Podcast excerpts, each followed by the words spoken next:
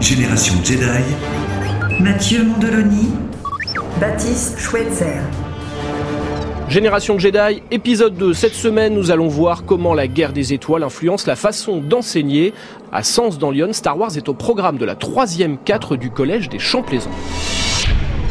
Nous sommes dans la salle d'histoire, plongée dans le noir. Yoda et Dark Vador sont pas au mur. Les élèves écoutent les discours croisés d'Hitler et de l'empereur Palpatine, le dictateur galactique.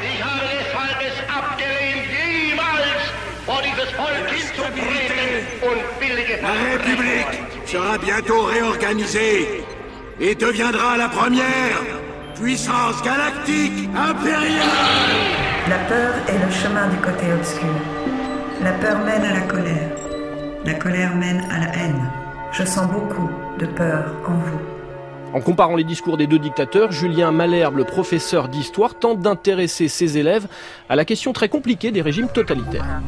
Il s'inspire des discours qui ont été faits par Hitler pour le discours de Palpatine. Les discours d'Adolf Hitler, c'est la même chose. Il commence ses discours de manière extrêmement douce, et plus il avance dans ses discours, plus il crie pour montrer qu'il prend le pouvoir, et surtout que c'est un pouvoir par la force. Les cours sont dynamiques, animés, et ça, ça plaît aux élèves comme Camille et Cannes qui sont très enthousiastes. Les cours euh, qu'on fait comme tous les autres troisièmes, ils sont déjà préparés, on n'a rien à faire. Alors que là, on doit chercher, on doit faire plein de trucs et c'est mieux, je trouve. C'est cool, c'est chouette. C'est mieux d'apprendre avec Star Wars. Toujours par deux, ils vont, ni plus, ni moins, le maître et son apprenti. Et dans cette troisième Star Wars du collège des Champs-Plaisants, toutes les matières sont étudiées à travers la saga. Il y a l'histoire, donc, on a entendu, mais aussi la physique, l'anglais, la techno, les maths, le sport et la SVT. Dans son cours de biologie, Stéphane Couder demande par exemple à ses élèves de disséquer Yoda, le pauvre.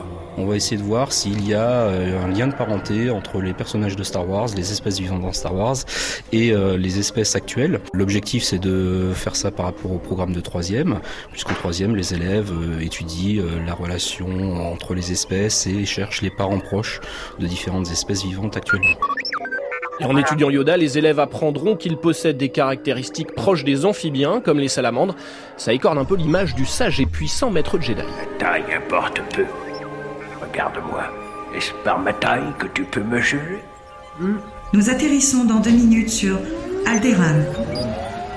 Et beaucoup de collégiens ne connaissaient ni Yoda ni les films avant de les voir en classe, une question de génération. La plupart des élèves sont toutefois conquis par l'expérience. Apprendre avec Star Wars, ça marche. Mais parfois, il y a aussi des débats entre les élèves dans les couloirs avant de rejoindre leur cours de physique où elles apprendront à calculer la puissance d'un sabre laser. Nicoletta et Mathilde discutent. Quand on est ado au collège, on est aussi très soucieux de son image, surtout si elle est un peu trop marquée guerre des étoiles. Génération Jedi. Est-ce que c'est classe de dire T'es dans quelle classe? Je suis dans la troisième 4 Star Wars. Enfin, c'est- un peu la loose, désolé, mais c'est. Heureusement qu'on met pas Star Wars non, parce que il y c'est. en a, il y en a, ils sont, ils veulent être dans notre classe carrément. Ouais, Bah oui. je sais pas où Si, tu les trouves. Hein. Ah si si. Alors c'est classe ou pas classe d'être dans la troisième Star Wars? Ah, c'est plutôt classe, non? C'est en tout cas l'avis des parents d'élèves comme Chantal Vampouc, la maman de Justine. Elle n'a pas mis longtemps à être convaincue par cette initiative. On s'est dit que c'était un peu farfelu, très farfelu. Et en fin de compte, euh, bah, on a été très enthousiastes. Quoi. Enfin, comme des jeunes enfants, on s'est retrouvés euh, 20 ans, euh, 30 ans en arrière. Enfin voilà, on découvre en même temps qu'eux, ce qui est très très bien. Nous, on a juste un petit euh, bémol, c'est qu'on peut pas faire en même temps qu'eux. Du Star Wars dans le programme scolaire classique, est-ce que ça ne risque pas de se mélanger un peu dans la tête des élèves Genre, euh, Palpatine a été vaincu par les Alliés en 45. Et pas du tout, à en croire Julien Malherbe, le professeur d'histoire, professeur principal à l'origine du projet.